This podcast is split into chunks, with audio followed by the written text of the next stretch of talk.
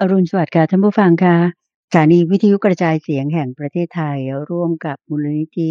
ปัญญาภาวนาโดยพระอาจารย์พระมหาไพบูลย์อภิปุโน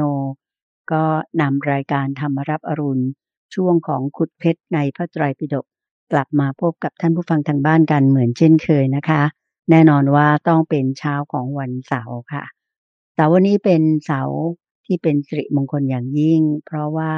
เป็นวันเสาร์ที่12สิงหาคมปีพุทธศักราช2566ค่ะเป็นวันแรม11ค่ำเดือน8ปีเถาะนะคะวันนี้เป็นวันมิ่งมหามงคลของพระสกนิกรชาวไทยเนื่องจากเป็นวันเฉลิมพระชนมพรรษาของสมเด็จพระนางเจ้าพระบรมราชินีนาถในพระบาทสมเด็จพระบรมชนกาธิเบศรมหาภูมิพลอดุลยเดชมหาราชบรมนาถบพิตรซึ่งเป็นที่เคารพรักและเทิดทูนอย่างสูงยิ่งของพี่น้องชาวไทยเสมอมาตลอดระยะเวลาที่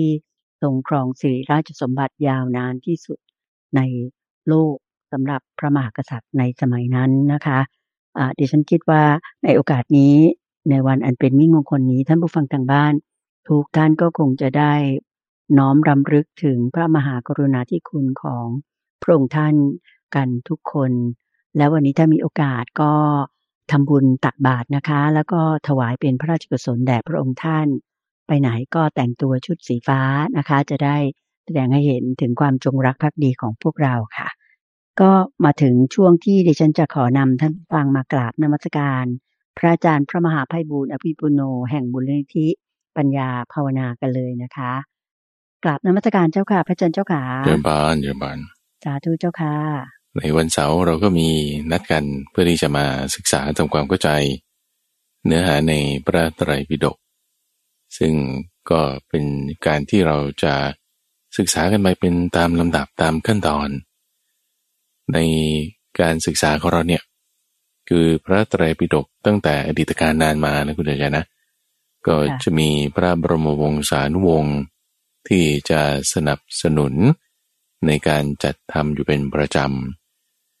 ในสมัยปัจจุบันนี้ที่พระอาจารย์เป็นที่ปรึกษาของมูลนิธิพระไตรปิฎกสากล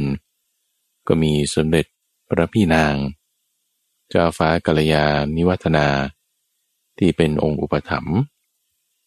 แล้วก็เป็นเหมือนกับองค์ผู้ปิดทองหลังพระในการที่จะสนับสนุนให้มีการทำพระไตรปิฎกที่เป็นคลังอริยธรรมปัญญาที่ชุดที่สมบูรณ์ที่สุดในโลกแล้วพอไม่ว่าจะสมัยไหนเลยก่อนนั้นไปอีกแต่ในสมัยรัชกาลที่5รัชกาลที่1สมัยพระเจ้ากรุงธนบุรีหรือก่อนหน้านั้นก็มีการสนับสนุนขึ้นมาเพื่ออะไรมันก็เพื่อที่ว่าจะให้มีการปกครองโดยธรรมเพื่อที่ให้ประชาชนอยู่ร่มเย็นเป็นสุขเรามีพระไตรปิฎกแล้วเราก็มาศึกษาหาความรู้ทำความเข้าใจและไม่ใช่แค่ประเทศชาตินะไม่ได้ในครอบครัวเราจากหน่วยเล็กๆขึ้นมาตัวเรารู้จักที่จะใช้ธรรมะตัวเรามีความสุขคนรอบข้างในครอบครัวมีความสุขต่อมาในหมู่บ้านในจังหวัดในประเทศแล้วก็ทั้งโลกเลยก็จะมีความสุขมีความสันติแล้วก็ใช้ประโยชน์จากชีวิตที่เรามีอยู่ในได้ก็นัดกันทุกสัปดาห์ละครั้งโดยพระอาจารย์ก็จะไล่เรียงกันไปทีละเล่มทีละหน้าทีละข้อจุดประสงค์นั้นคือเพื่อให้เราเก็บให้หมดในชาตินี้แล้วถ้าพระอาจารย์ยังอยู่เราควรเตือนใจยังอยู่แล้วก็ถ้าท่านผู้ฟังยังอยู่เนี่ยนะเราไล่กันไปไม่หยุดไม่เลิกไม่หนีมีเวลาเราทำท่านผู้ฟังก็อ่านมาด้วยพระอาจารย์ก็ไปอ่านมาด้วยคุณเตือนใจก็ไปอ่านมาด้วยจะอ่านก่อนหรืออ่านตามหลังเสร็จแล้วมาทำความเข้าใจไล่ไปทีละข้อละข้อเก็บหมดแน่พระอาจารย์ว่านะอาจจะสักแบบสัก5 ปี10 ปีอะไรเงี้ยนี่เราก็ใกล้จะหมดเต็มที่แล้วนะเล่มที่3เนี่ยนะเล่มที่3นี่มาปีครึ่งแล้วนี่คือเดือนสิงหาคมแล้วใช่ไหมล่ะมันก็ครึ่งปีไปนิดหนึ่งละเลยครึ่งปีไปละเล่มที่3นี่รอปีครึ่งแล้วแล้วก็ใกล้เต็มทีละใกล้เต็มทีที่จะจบ เราก็ทำมาได้ขึ้นปีที่4นะเจ้าค่ะใช่ใช่ขึ้นปีที่4แล้วก็คราวนี้เราก็ยังอยู่ในอังคุตรนิกายหมวดที่มีธรรมะ6ประการในพระสูตรลำดับที่73ของหมวดที่มีธรรมะ6ประการ okay. อันนี้ก็จะเป็นเรื่องที่ว่าด้วยฌานสมาธิอันนี้คือสืบเนื่องจากสัปดาห์ที่แล้วด้วยเนาะที่เป็นเรื่องราวที่ไล่เรียงกันมาโดยอันนี้ก็จะเจาะจงลงมาในเรื่องของปฐมฌานโดยมี2พระสูตรที่คู่กัน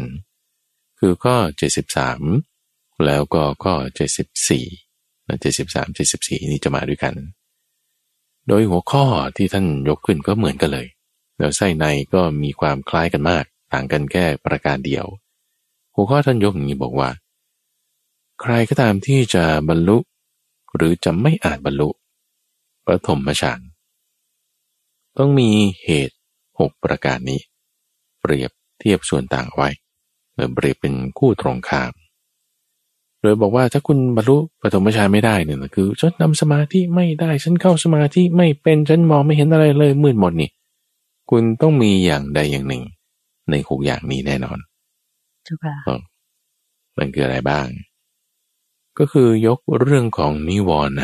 5มาใน5ข้อแรกนิวรณ์5คืออะไรนิวรณ์5ก็หมายถึงเครื่องกลางกั้นนะคำว่านิวรณ์เนี่ยเป็นเครื่องกั้นเครื่องขวางอย่างเช่นเราขับรถไปแล้วมันมีกรวยมากั้นขวางเอาไว้หรือมีอะไรเราเดินไปมีม่านมาบังเอาไว้ไอ้เครื่องขวางเครื่องกั้นเนี่ยเรียกว่านิวรณ์ได้เลยมากั้นจิตของเราไม่ให้เป็นสมาธิกั้นสมาธิไม่ให้เกิดขึ้นในจิตของเราบางไว้กวางไว้แล้ว5ประการเอา5ข้อนี้ก่อนนะคือเป็นหัวข้อนิวรณ์5นี้ได้แก่1กามฉันทะซึ่งหมายถึงความพอใจความยินดีในทางกามเรื่องของกามในที่นี้ไม่ได้หมายถึงสิ่งของวัตถุภายนอกเนอะเช่นอาหารอร่อยหรือว่าดนตรีเพราะหรืออากาศเย็นสบายคือบางคนเนี่ยจะชอบแบบว่าฉันต้องแบบไปวัดที่วิวดีๆนะอากาศเย็นๆนะนั่งห้องแอร์นะก็จะถึงจะแบบว่านั่งสมาธิได้โอ้อันนี้มันกามจะจัดเพราะคุณพอใจในสิ่งนั้นไงใช่ไหมล่ะวัตถุกามเนี่ยที่คุณเห็นผ่านต่างๆนี่สิ่งที่เราเห็นผ่านต่างๆนี่ก็เรียกว่าเป็นสิ่งที่เป็นวัตถุแล้วเรามีความกำหนัดยินดีพอใจในสิ่งนั้นความกำหนัดยินดีพอใจในวัตถุนั้นเนี่ยเรียกว่ากามวัตถุอันเป็นที่ตั้งแห่งความกำหนัดยินดีได้เราเรียกเจาะจงไปเลยเรียกว่าเป็นวัตถุกามวัตถุกามก็ทำให้เกิดกามได้แต่วัตถุกามสำหรับบางคนอาจจะไม่ได้เป็นกามสำหรับอีกคนหนึ่งก็ได้เช่นสำหรับคนที่ชอบกินของทอดเราชอบกินของทอดเขาก็ไม่ชอบกินไก่พะโล้แต่คนที่ชอบกินไก่พะโล้นี่โอ้โหเห็นไก่พะโล้นี่มันเป็นวัตถุกามของฉันฉันทำไมฉันอยากกินขึ้นมาทันทีเลยถ้าเข้าสมาธินึกถึงไข่พะโล้นี่สมาธิหลุดเลยอย่างเงี้ยแต่สำหรับอีกคนหนึ่งเขาก็ไม่เป็นกามที่จะให้เกิดความกำหนัดยินดีก็ไม่เกิดแล้วมันก็จะแตกต่างกันในที่นี้เจาะจงเอากามฉันทะคือความพอใจในกามนั้นความพอใจในกามนั้นซึ่งในที่มันละเอียดลงไปกว่ากามอีกนะคือมันห่างกันออกมาอีกชั้นหนึ่งอยู่นะตรงไหนเจ้าค่ะอาจารย์ช่วยชี้แนะให้ละเอียดนิดนึงเจ้าค่ะจะได้เข้าใจกันอย่างเช่นมาเสียงท่านผู้ฟังได้ยินเสียงดนตรีอย่างนี้ก็ได้นะเสียงดนตรีที่เป็นดนตรีที่เราชอบก็เรียกเป็นวัตถุกรรมตัวเสียงนะเสียงเป็นวัตถุกรรมเสียงเป็นวัตถุกรรมได้ยินผ่านทางหูละเรามีการรับรู้เกิดขึ้นก็เรียกเป็นโสตวิญญาณในจิตของเราเนาะมีการรับรู้เกิดขึ้นละพอมีการรับรู้แล้วมันก็จะมีเวทนาที่เป็นที่ตั้งแห่งความรู้สึกที่เป็นสุขเขาเรียกว่าสุขเวทนาเกิดขึ้นในช่องทางใจของเราถูกปะมีความรู้สึกที่เป็นสุขเกิดขึ้นแล้วผู้ที่ก็จะเข้าไปเสวยเวทนาก็คือจิตของเราจิตเนี้ย ถ้ามีความยินดีพอใจกำหนัดเพลินในสุขเวทนานั้นอันนี้เรียกว่ามีกามเกิดขึ้นในสุขที่มีที่ตั้งมาจากเสียงที่ได้ยินผ่านทางหูนั่นคือวัตถุกามนั้นโอเคลึกขึ้นมาเป็นชั้นเป็นชั้นนะเจ้าค่ะกามเกิดขึ้นที่จิตที่มีความยินดีพอใจกำหนัดเพลิดเพลินไปตามเวทนาที่เกิดขึ้นจากภาษาทางหูภาษาทางหูนั้นเกิดขึ้นจากเสียงที่มากระทบหูเสียงนั้นเราเรียกว่าเป็นวัตถุกามอยู่ข้างนอกละเกิดกามขึ้นในจิตของเราโอเคแล้วกามมันจะนั่งอยู่ตรงไหนมันอยู่ตรงจิตว่าถ้าจิตมีความพอใจในกามคือกามฉันทะมันก็จะไปหาความเพลินมันก็จึงจะค่อยเกิดกามตามมาอีกทีไงตามมาอีกทีหนึ่งยกตัวอย่างเช่นว่าถ้าไม่มีเสียงมากระทบตอนนี้ไม่มีเสียงมากระทบไอ้ความเพลินไปในเสียงนั้นเนี่ยมันก็มีไม่ได้เพราะว่าเราไม่ได้มีเสียงมากระทบโอเคปะ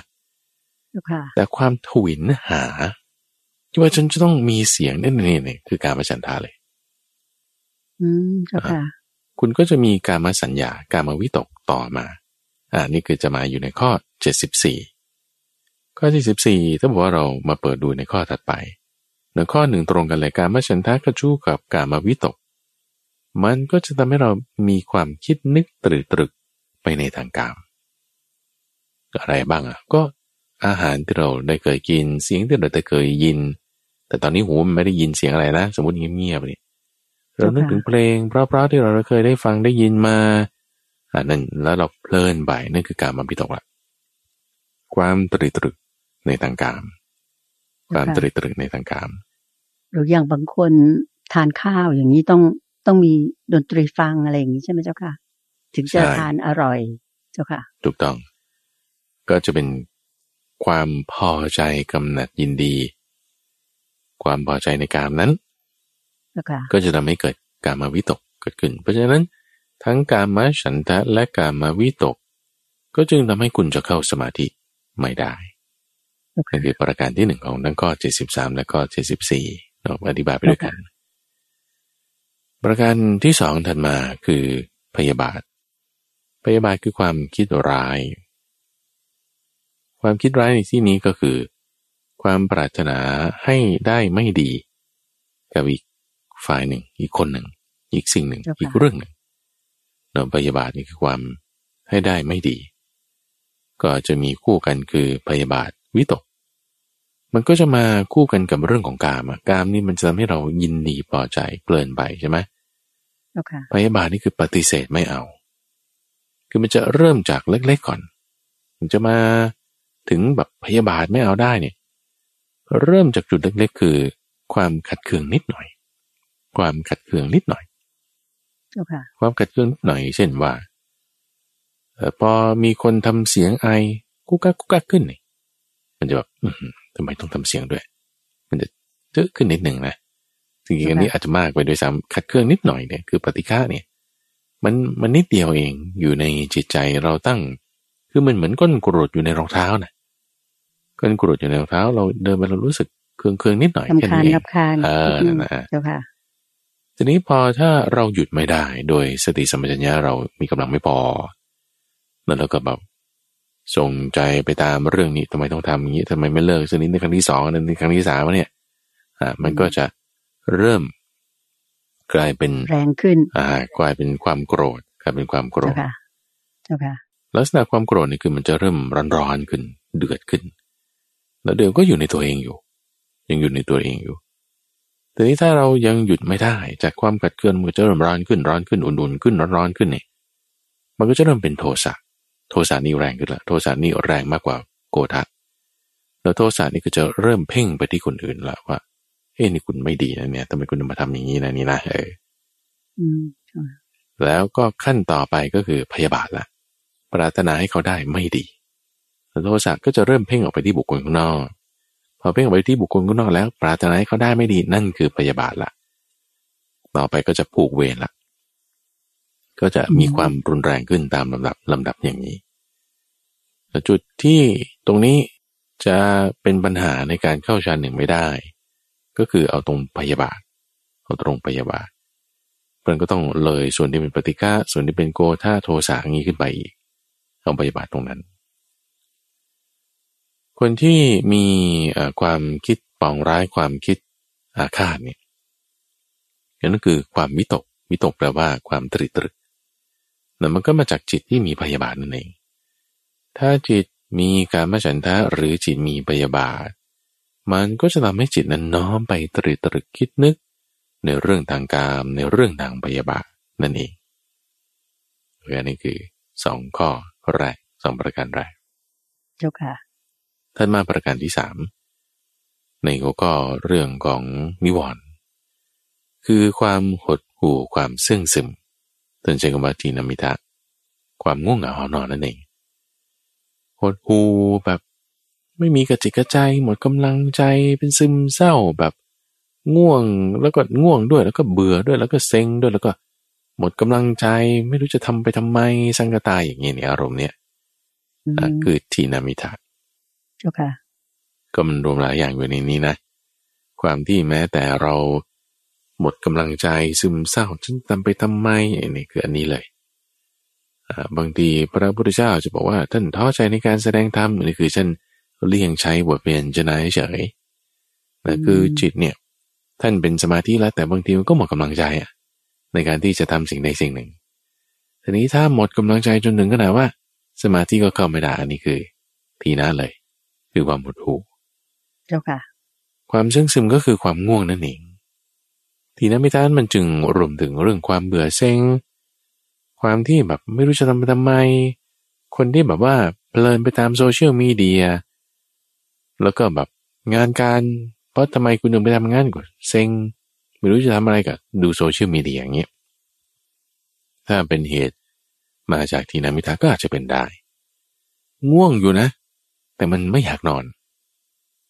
ง่วงอยู่แต่มันไม่อยากนอนเพราะว่ามันเซ็งมันหดหู่มันเสื่องซึมอย่างเงี้ยเป็นอย่างนั้นมากกว่าลักษณะนี้เรือทีนามิทะยังแน่นอนก็รวมถึงความง่วงด้วยทีนี้ถ้าเป็นเคสของความง่วงเราแยกวิธีแก้กันก่อนนะเจ้าค่ะว่าถ้าเป็นความง่วงวิธีที่จะแก้ความง่วงได้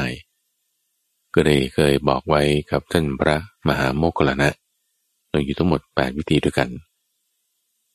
ก็คือว่าถ้าเราตรีตรึกคิดนึกเรื่องใดๆมากแล้วมันยังมีความเซ็งความเบื่อความง่วงคนที่เขาเป็นโรคซึมเศร้าอย่างเงี้ยเขาคิดเรื่องแล้วเรื่องเดิมเรื่องเล่านะคิดอยู่นั่นน่ะเอาถ้างั้นคุณหยุดคิดดิอย่าไปคิดเรื่องที่ทำให้เซ็งอย่าไปคิดเรื่องที่ทำให้เบื่ออย่าไปคิดเรื่องที่ทำให้ท้อใจอย่าไปคิดเรื่องนั้นถ้าคิดเรื่องนั้นมันก็เบื่อมันก็เซ็งก็ท้อใจเพราะว่าทุกความคิดนะคุณใหญ่ทุกความคิดเลยนี่นะมันจะมีอารมณ์ที่ติดมากับความคิดนั้นด้วยเสมอทุกวันเลยแล้วก็ถ้าเราคิดเรื่องนี้อารมณ์นี้มันก็ตามมาอันนี้แน่นอนเราคิดถึงพระพุทธเจ้าบางทีเราก็อาจจะได้พลังความเพียรได้พลังปัญญาอะไรของท่านมาแต่เราคิดถึงคนที่ทำให้เราเดือดร้อนใจกังวลใจไอ้ความเดือดร้อนใจความกังวลใจมันก็ตามมานี่มันตามมาได้แต่เพราะว่าเราไม่มีสติสัมปชัญญะรักษานี่มีปัญหาแน่ในข้อแรกก็อย่าไปคิดเรื่องราวเหล่านั้นหรือในข้อถัดมาก็คิดเรื่องอื่นก็ได้ถ้าไม่คิดเรื่องนี้จะคิดเรื่องไหนก็คิดเรื่องอื่นหรือถ้าคุณไม่คิดได้เลยอยู่นิ่งก็อยู่ไปแต่ถ้าคุณยังอยู่ไม่ได้ก็คิดเรื่องอื่นไปต้องคิดเรื่องที่มันจะไตร่ตรองใกล้ครวนธรรมะอย่างนี้ก็ได้หรืออีกวิธีหนึ่งท่านก็ให้เปลี่ยนอิริยาบถจากนั่งจากเดินจากยืนจากนอนก็เปลี่ยนไปเป็นอีกอิริยาบถหนึ่งที่เปลี่ยนอิริยาบถนั้นก็เพื่อว่าให้ใช้ลักษณะของร่างกายมามีผลต่อลักษณะของจิตใจ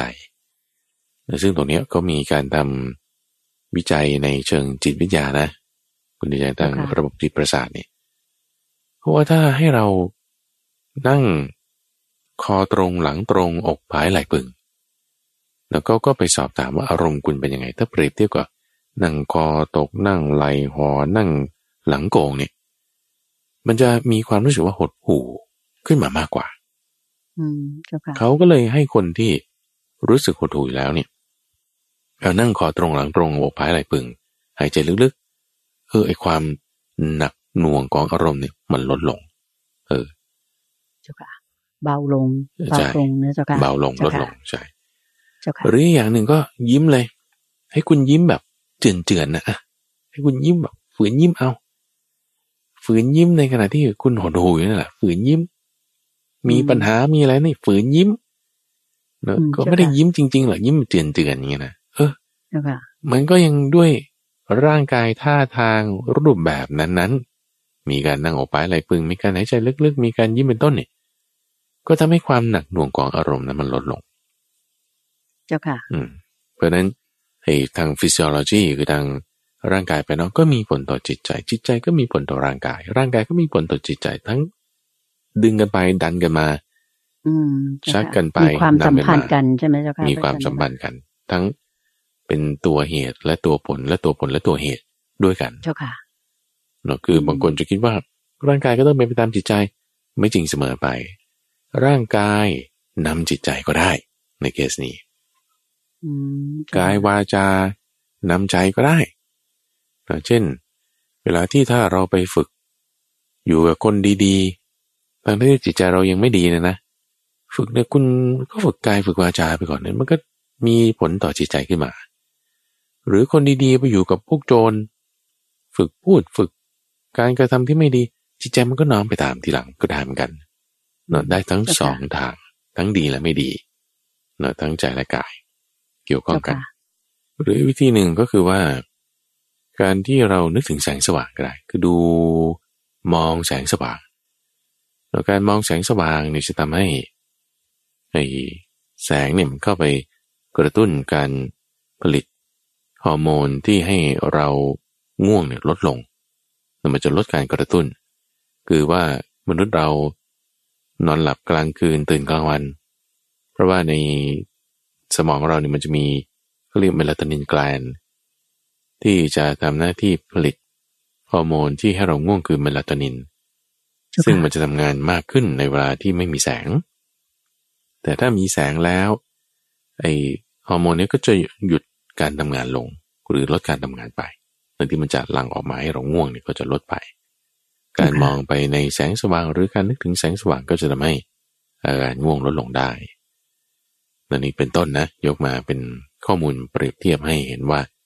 ประการที่3คือจิตไม่ได้อย่างนี้เจ้าค่ะประการที่4ก็จะเป็นเรื่องของความฟุ้งซ่านความร้อนใจคืออุทธัจจะกุกุจจะความฟุ้งซ่านความรำคาญใจความฟุ้งซ่านความร้อนใจความคิดแต่ไปเรื่องนั้นนะคือคิดเรื่องนี้นั่นคือความคิดเรื่องอื่นๆต่างๆสลับไปสลับมาสลับมาสลับไปอย่าไปเหมารวมว่านี้คือความฟุ้งซ่านทั้งหมดนะไม่แน่แล้วมันต่างกันยังไงเนาะถ้าเราคิดเรื่องที่ไม่ใช่กามเรื่องที่ไม่ใช่พยาบาทแล้วก็ไม่ใช่เรื่องในการเบียดเบียนไม่คิดเรื่องพวกนี้นะไม่คิดเรื่องพวกนี้ถือว่าดีมากๆอยู่แล้วต่อให้สลับและคิดนะบางทีคุณคิดถึงธรรมะสำหรับคุณคิดถึงพระมหาโมคคัลลานะนะมากๆเหมือนกันแล้วเราก็ไปคิดถึงพระพุทธเจ้า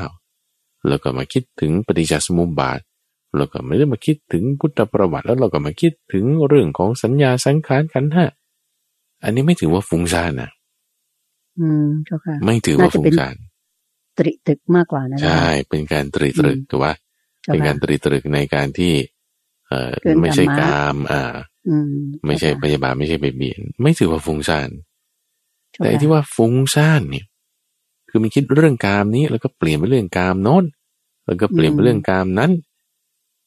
เนี่ยคือฟุ้งซ่านแล้วก็เดี๋ยวเปลี่ยนมาพยาบาทนี่แล้วก็เปลี่ยนจะเดินทางไปที่นี่ไปทำอะไรก็ไม่รู้อะไรกินอันนี้อันนี้มันไปเรื่อยเนี่ยเป็นลักษณะของความฟุ้งซ่านแล้วถ้าเป็นเรื่องกามมันก็ไปกามนั่นอีกมีฟุ้งซ่านบวกเข้าไปก็2อย่างรวมกันเลยแล้วก็ร้อนใจรำคาญใจหงุดหงิดไม่พอใจมันก็อยู่ในนี้ด้วยกุกุจจะลักษณะความร้อนใจกุกุจจะนี่บางทีมันนิดเดียวนะคุณใจซึ่งถ้าแบบเล็กๆเลยเนี่ยมันจะไปอยู่ใน ส่วนของเครื่องร้อยรัดเบื้องลึกคือเบื้องสูง5อย่าง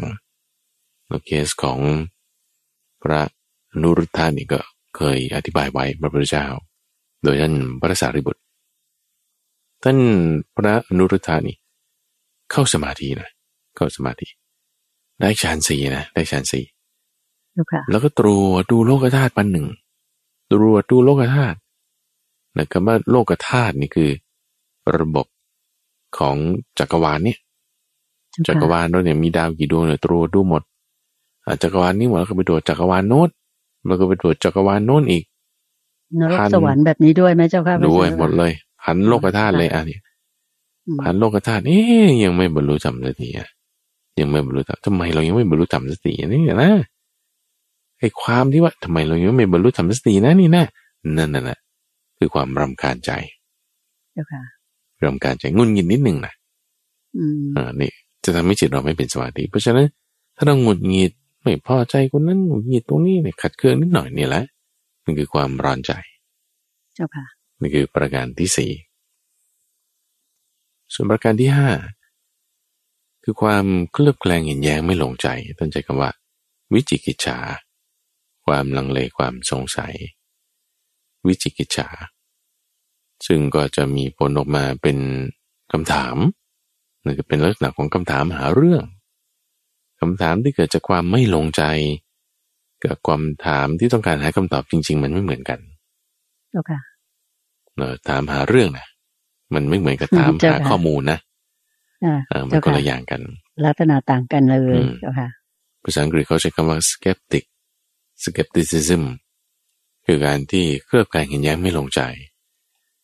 ทีนี้ถ้าบางคนที่มีศรัทธาแล้วเขาอยากจะรู้ข้อนี้จริงๆมีคำถามการถามแบบนี้แล้วได้คำตอบแบบนี้เนี่ยถึงจะดีแต่ถ้าคนเขาถามหาเรื่องแล้วก็ได้คำตอบเนี่ยและถ้าความหาเรื่องความไม่ลงใจมันยังมีอยู่มันก็ถามต่อไปเรื่อยๆถามต่อไปเรื่อยๆถามต่อไปไม่มีจมอ่ะไม่มีหมดเจ้าค่ะถามกวนไปเรื่อยนะเจ้าค่ะใช่ถามกวนไปเรื่อย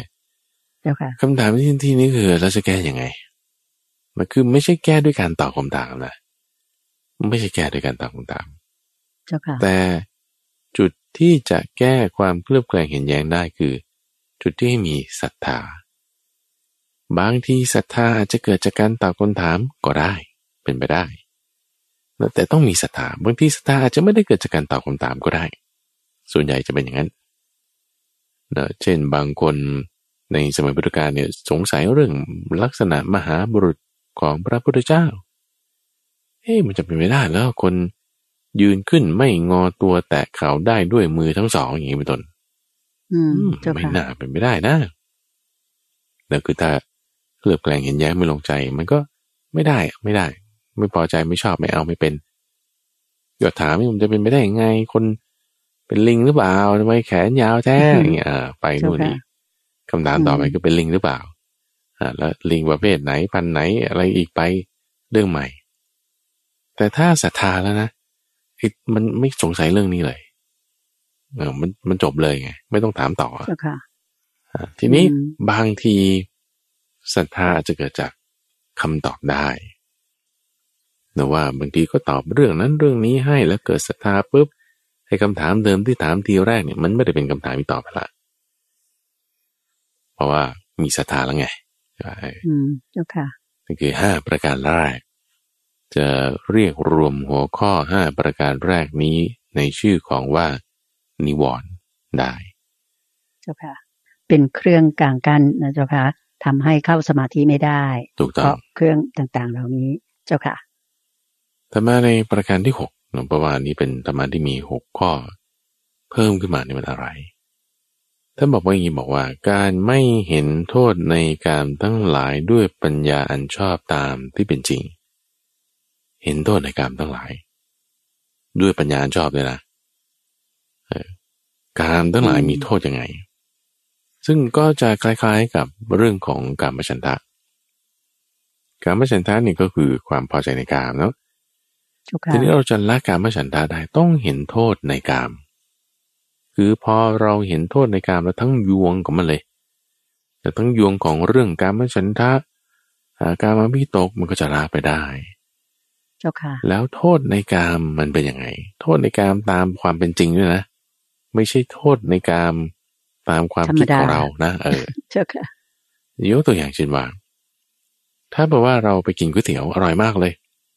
แล้วก็มันมีแมงสาบอยู่ในนั้นเป็นต้นอย่างเงี้ยนะอะไรที่เรากินไปเนี่ยโอ้มันเส้นดำๆเนี่ยมันกลายเป็นหนวดแมงสาบมันกินเข้าไปแล้วเงี้ยกินเข้าไปเสร็จปุ๊บเราก็บอก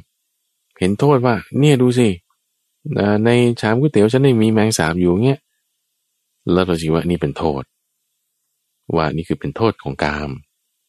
แล้วก็จะทำให้เราแบบไม่พอใจนั่นนี่อย่างเงี้ยนะเดี๋ยวก่อนอันนี้มันยังความที่ว่าเรายังมีกามยินดีพอใจอยู่แล้วคุณเห็นโทษของมันเนี่ยยังไม่ใช่ตามความจริงเนี่ยเพราะว่าเราไม่พอใจที่มันมีแมลงสาบอยู่ในนั้นไงเข้าใจป่ะเจ้าค่ะมันไม่ใช่โทษโดยตรงมันเป็นอีกสาเหตุหนึ่งซึ่งไม่ใช่โทษโดยตรงเป็นไปตามความจริงใช่ไม่ได้ด้วยปัญญาตามจริงใช่แต่ถ้าด้วยปัญญาตามความเป็นจริงนี่นะอุปมาหนึ่งที่ท่านจะยกมาเปรียบเทียบในกรณีก็คือเหมือนคบเพลิงหญ้าเหมือนคบเพลิงหญ้าแล้วคบเพลิงหญ้าพอเราจุดติดขึ้นแล้วเดินสวนทวนลมไปนี่ไอ้ควันของคบเพลิงก็จะเข้าตาเราแล้วไฟมันก็ไม่ได้สว่างด้วยไฟนิดเดียวแล้วก็ถ้ามันไหม้มาเรื่อยมันไหม้เร็วด้วยนะมันไหม้หมดแล้วไหม้มือเราด้วยไหม้แขนไหม้ขาเราด้วยเนาะตรงนี้ถึงจะถูกว่าโทษในกามตรงนี้มันทำให้เราเนี่ยเจ็บปวดทำให้เรามีทุกข์ทำให้เรามีโทษทำให้เราได้รับความไม่ดีก็จะไม่ใช่ว่าเราไม่ได้บริการตามที่เราควรจะเป็นก็จะว่าให้แต่ทำให้เราได้โทษทำให้เราได้ไม่ดีเป็นโทษต่อเราถ้าจะให้ถูกในที่นี้ก็คือว่าคุณกินอาหารเข้าไปเนี่ยมันทำให้เกิดเป็นโรคภัยไข้เจ็บได้ถ้าคุณกินไม่รู้จักประมาณแล้วก็ถ้ากินเข้าไปแล้วเกิดเป็นโรคภัยไข้เจ็บไอ้ธาตุไฟที่เผานั่นแหละมันก็เผาร่างกายเราให้มีอายุสั้นลงไปด้วยนี่เข้าใจในยะนี้ให้ถูกควรจะเข้าใจแบบคบเพลิงยากแบบนี้เจ้าค่ะเราก็ต้องด้วยปัญญาตามความเป็นจริงหรือด้วยปัญญาตามความเป็นจริงทีนี้ก็อยากจะเพิ่มเติมในข้อที่6นี้ว่าวิธีการที่เราจะเห็นโทษของกามทั้งหลายด้วยปัญญาตามชอบโดยความเป็นจริงเนี่ยมันก็ต้องด้วยปัญญาชอบของใครล่ะก็ต้องเอาของพระพุทธเจ้าที่ท่านได้อธิบายเอาไว้ถ้าพระมหาไพบูลย์มาอธิบายอาจจะได้แค่1นัยยะ2นัยยะแต่พระพุทธเจ้าเนี่ยท่านอธิบายไปถึง7นัยยะด้วยกันถูกค่ะโดยอุปมาของท่านนี่คือเปรียบด้วยท่อนกระดูกท่อนกระดูกเปรียบด้วยชิ้นเนื้อท่อนกระดูกนี่เราก็ได้พูดอยู่บ่อยๆละเจ้าค่ะว่าเขาจะเอาให้สุนัขแทะเจ้าค่ะแต่ว่าท่อนกระดูกเนี่ยมันไม่มีเนื้อหรือเยื่ออ่อนติดอยู่เลยนะเปื้อนเลือดนิดหน่อยเท่านั้นเองสุดท้ายได้กินเนี่ยไม่ได้กินเนื้อไม่ได้กินอะไรเลยนะกินน้ำลายตัวเองในตอนที่กินอยู่เนี่ยคิดว่าจะได้จะดีจะอิ่มจะสุกแต่ทำไมมันไม่เห็นอิ่มไม่มันคือดีใจเฉยนะแต่มันไม่อิ่มนะมันจะมีอะไรที่พร่องอยู่นี่มือข้อที่1นี่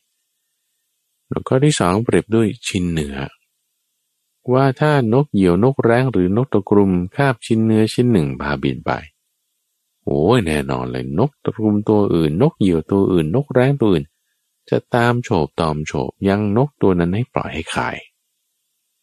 ก็จะถูกแย่งไปนี่คือตัวข้อที่2เราจะถูกแย่งสิ่งนั้นน่ะไปได้ซึ่งโทษอันนี้อาจจะไม่เกิดขึ้นกับการที่ว่าคุณไปซื้อก๋วยเตี๋ยวกินอย่างงี้นะจะมีใครมาแย่งชามก๋วยเตี๋ยวเราไปกินมันคงไม่เป็นเจ้าค่ะเพื่อจะเป็นนัยยะอื่นนัยยะที่3เปรียบด้วยคบเพลิงยาแห้งตรงนี้ต่างที่จะมาตรงกัน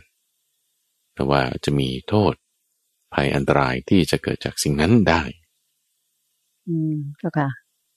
แล้วก็นัยยะที่4นี้เปรียบด้วยหลุมฐานเพลิงหลุมฐานเพลิงนี่คือเขาขุดหลุมลึกเกินกว่าที่เราจะกระโดดแล้วเอามือเอื้อมจับถึง แล้วขุดลึกลงไปประมาณนั้น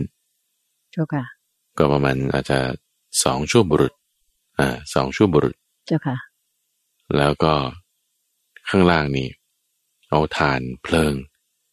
ที่ไม่มีเปลวไม่มีควันร้อนแดงโยนลงไป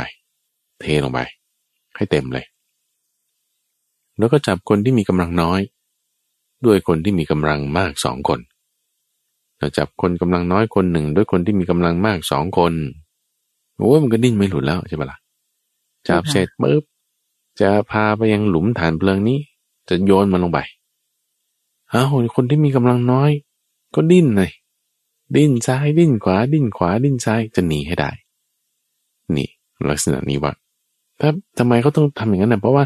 ถ้าเขาไปถึงจุดที่เป็นหลุมฐานเพลิงถูกโยนลงไปตายแน่นอนเหมือนกันเราต้องเห็น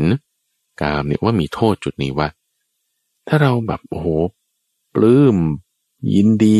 เสพกามเต็มที่เราจะได้ต้องตกเหมือนลงไปในหลุมฐานเพลิงนี่นะ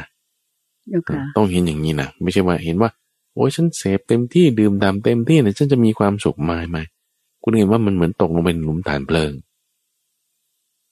ต้องระวังหรือ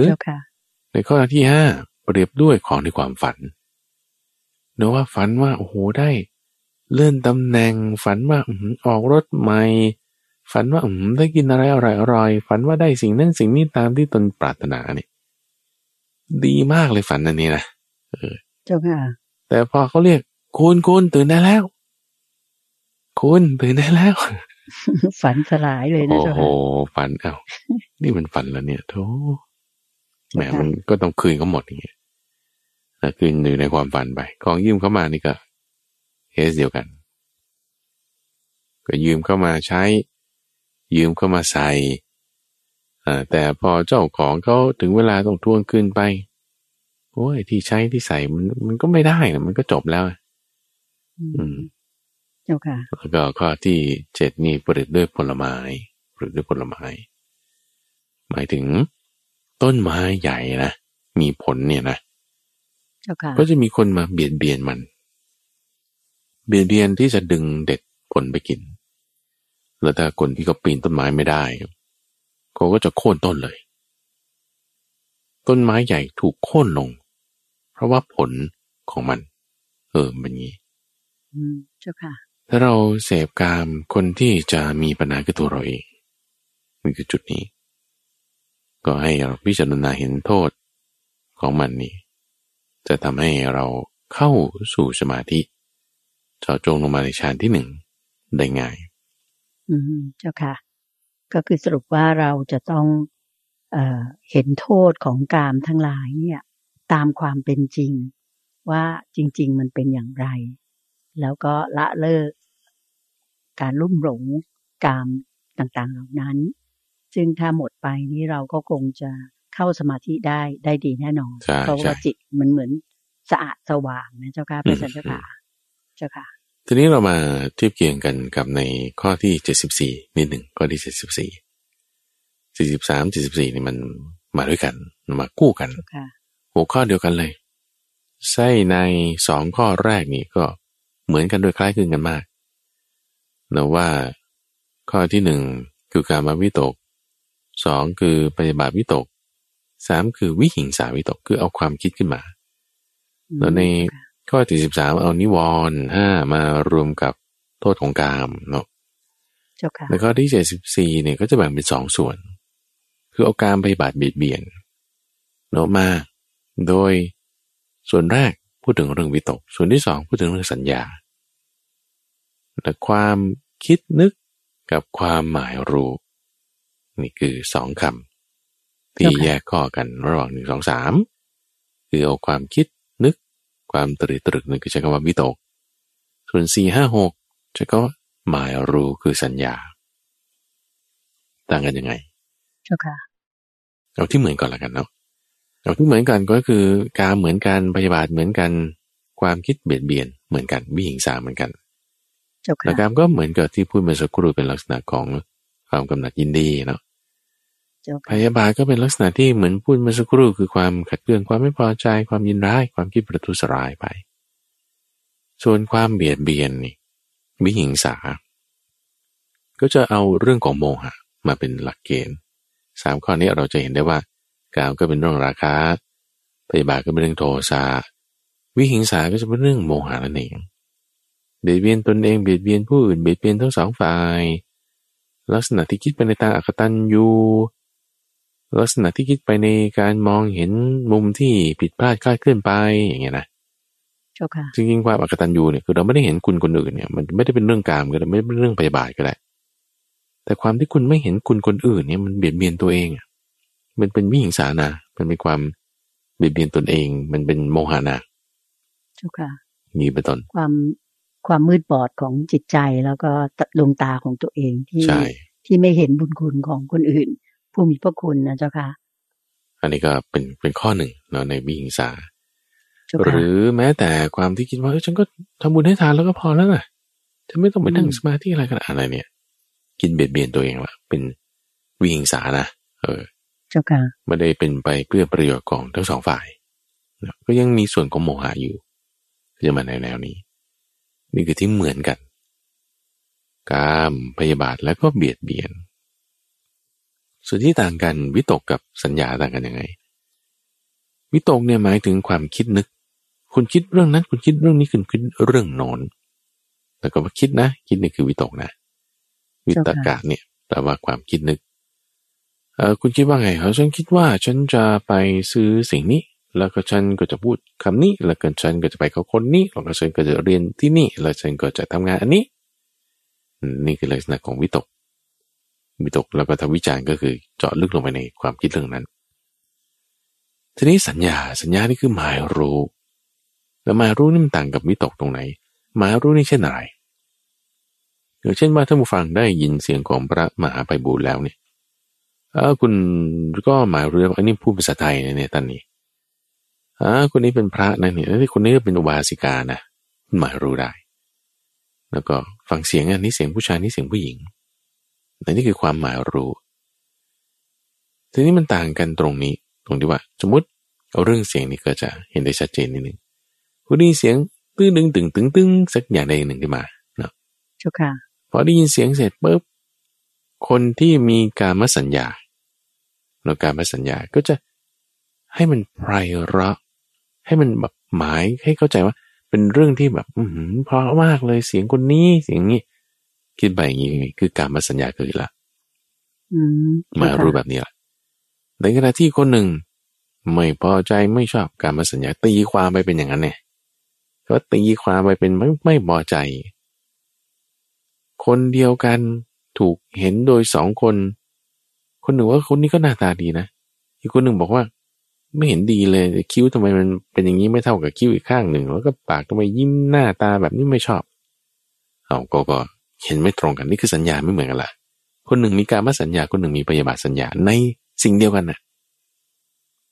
คนหนึ่งมีกามสัญญาคนหนึ่งมีพยาบาทสัญญา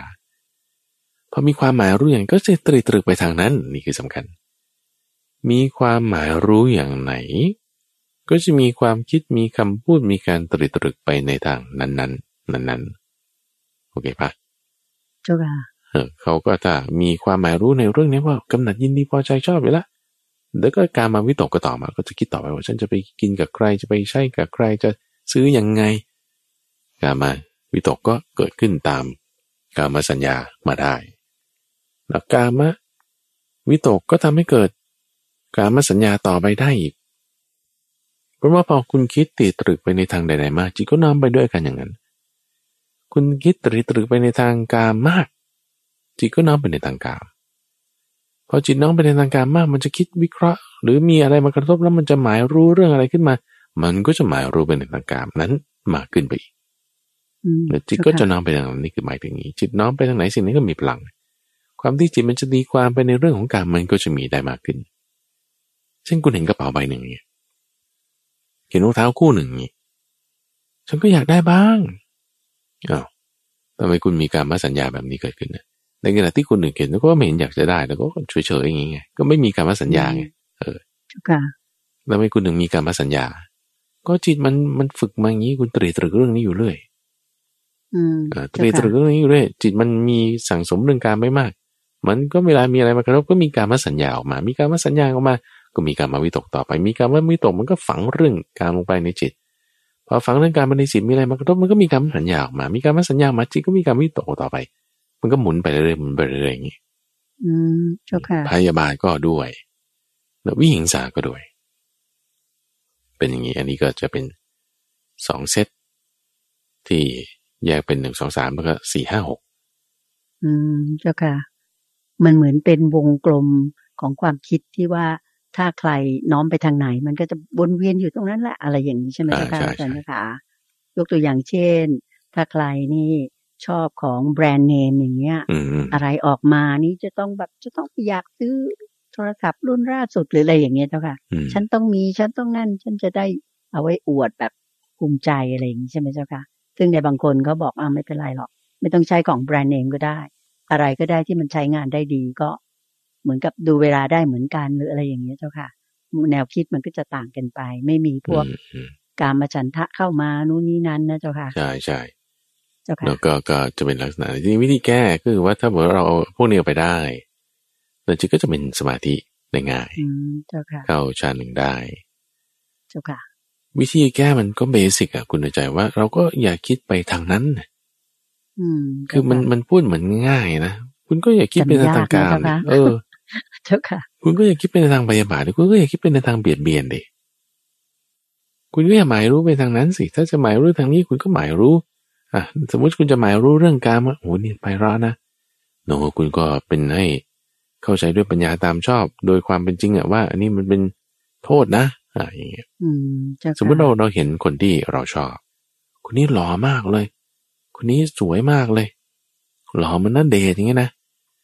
สวยเหมือนยาย่าอย่างงี้เสร็จแล้ว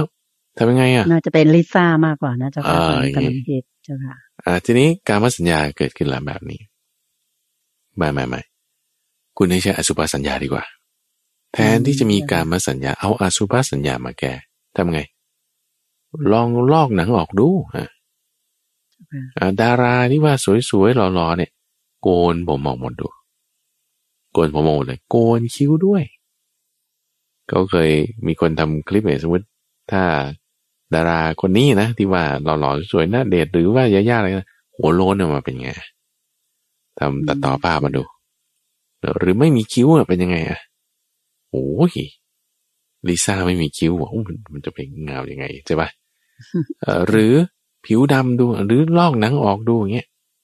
หรือเป็นกลากเลื่อนทั่วตัวดูโอ้โหมันก็จะดูไม่ได้หรือฟันหลอดูคือให้เกิดกามสัญญานี่ลดลงไปโดยใช้อสุภสัญญาเข้ามาแทนก็คิดไปทางอื่นไงอย่าไปคิดทางนั้นคุณจะไปคิดในทางกามคุณคิดในทางอสุภะเอามันก็จะแก้กันไปได้ในที่ว่าจะทำอย่างนั้นได้เนี่ยมันต้องใช้สติสัมปชัญญะไงต้องฝึกนะเจ้าค่ะต้องฝึกเพราะว่าสติสัมปชัญญะเนี่ยเป็นทักษะหนูแน่นอนว่าแรกๆมันก็ไม่ค่อยได้หรอกได้นิดหน่อยก็ตามที่ท่านพูดมาก็ได้แค่นั้นแต่ว่าถ้าจะมาคิดเองบางทีมันลืมไปจังหวะที่ถ้าไม่มีใครมาพูดให้ฟังบางคนจะนั่งสมาธิได้ชั่วโมงหนึ่งต้องให้มีเสียงเทศไปเรื่อยๆก็จะจับกระแสตามเสียงนั้นเราก็ทำได้แต่ถ้าจะให้นั่งเองบางทีก็ทำไม่ได้ก็ต้องค่อยๆฝึกตรงนี้คือเป็นทักษะเราฝึกทักษะนี้อยู่เรื่อยๆมันก็จะทำให้เราได้ฌานที่หนึ่งคือมีสติสัมปชัญญะใช่ไหมกำจัดในเจ้าธรรมะ6อย่างนี้แล้วจิตเราระงับลงสมาธินั่นคือความที่จิตเป็นอารมณ์เดียวก็เกิดขึ้นระดับที่หนึ่งก็เรียกว่าฌานที่หนึ่งนั่นเองเจ้าค่ะสาธุเจ้าค่ะโยมจำได้ว่าพระอาจารย์กับหลวงพ่อดร.สะอาดจิตโตภาโสก็เคยสอนไว้ตอนเข้าคอร์สนะเจ้าค่ะว่าบางทีเราเข้าสมาธิเนี่ยกว่าจิตเราจะสงบเนี่ยเราเคยเข้ายังไงก็ให้จำไว้แล้วเวลาเราจะทำครั้งใหม่เราก็นั่งสมาธิใหม่ก็ให้จำว่าคราวที่แล้วเราเข้าสมาธิยังไงนะอะไรอย่างเงี้ยเจ้าค่ะ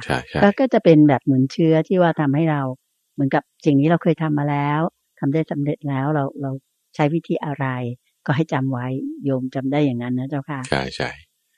ฝึกบ่อยๆแล้วเป็นทักษะก็จะมีความชำนาญนั่นเองเจ้าค่ะสาธุเจ้าค่ะ ค่ะท่านผู้ฟังคะน่าเสียดายที่ว่าเวลาในรายการวันนี้ซึ่งเป็นวันมิ่งมหามงคลนี้รายการก็จะสั้นลงนิดนึงเพราะว่าตอนเริ่มต้นของการเปิดรายการนั้นหรือว่าเปิดสถานีนั้นเนี่ยก็ทางสถานีวิทยุกระจายเสียงแห่งประเทศไทยก็มีบทอศิรวาทราชสดุดีเนื่องในวันเฉลิมพระชนมพรรษาของสมเด็จพระนางเจ้าสิริกิติ์พระบรมราชินีนาถพระบรมราชชนนีพันปีหลวงซึ่งก็คือพระบรมราชินีในพระบาทสมเด็จพระบรมชนกาธิเบศรมหาภูมิพลอดุลยเดชมหาราชบรมนาถบพิตรซึ่งเป็นผู้ที่เราเคารพยกย่องเทิดทูนไว้เหนือเกล้าเหนือกระหม่อมนั่นเองนะคะก็ถึงเวลาที่ดิฉันจะขออนุญาตนำท่านผู้ฟังทางบ้านทุกท่านกราบขอบพระคุณและกราบนมัสการลาพระอาจารย์พระมหาไพบูลย์อภิปุโนแห่งมูลนิธิปัญญาภาวนาเพียงแค่นี้นะคะพรุ่งนี้เช้าเรากลับมาพบกันในรายการธรรมรับอรุณเหมือนเช่นเคยค่ะแต่สำหรับขุดเพชรในพระไตรปิฎกนั้นพบกันใหม่ในวันเสาร์หน้านะคะกราบขอบพระคุณและกราบนมัสการลาเจ้าค่ะพระอาจารย์เจ้าค่ะเชิญบานสาธุเจ้าค่ะ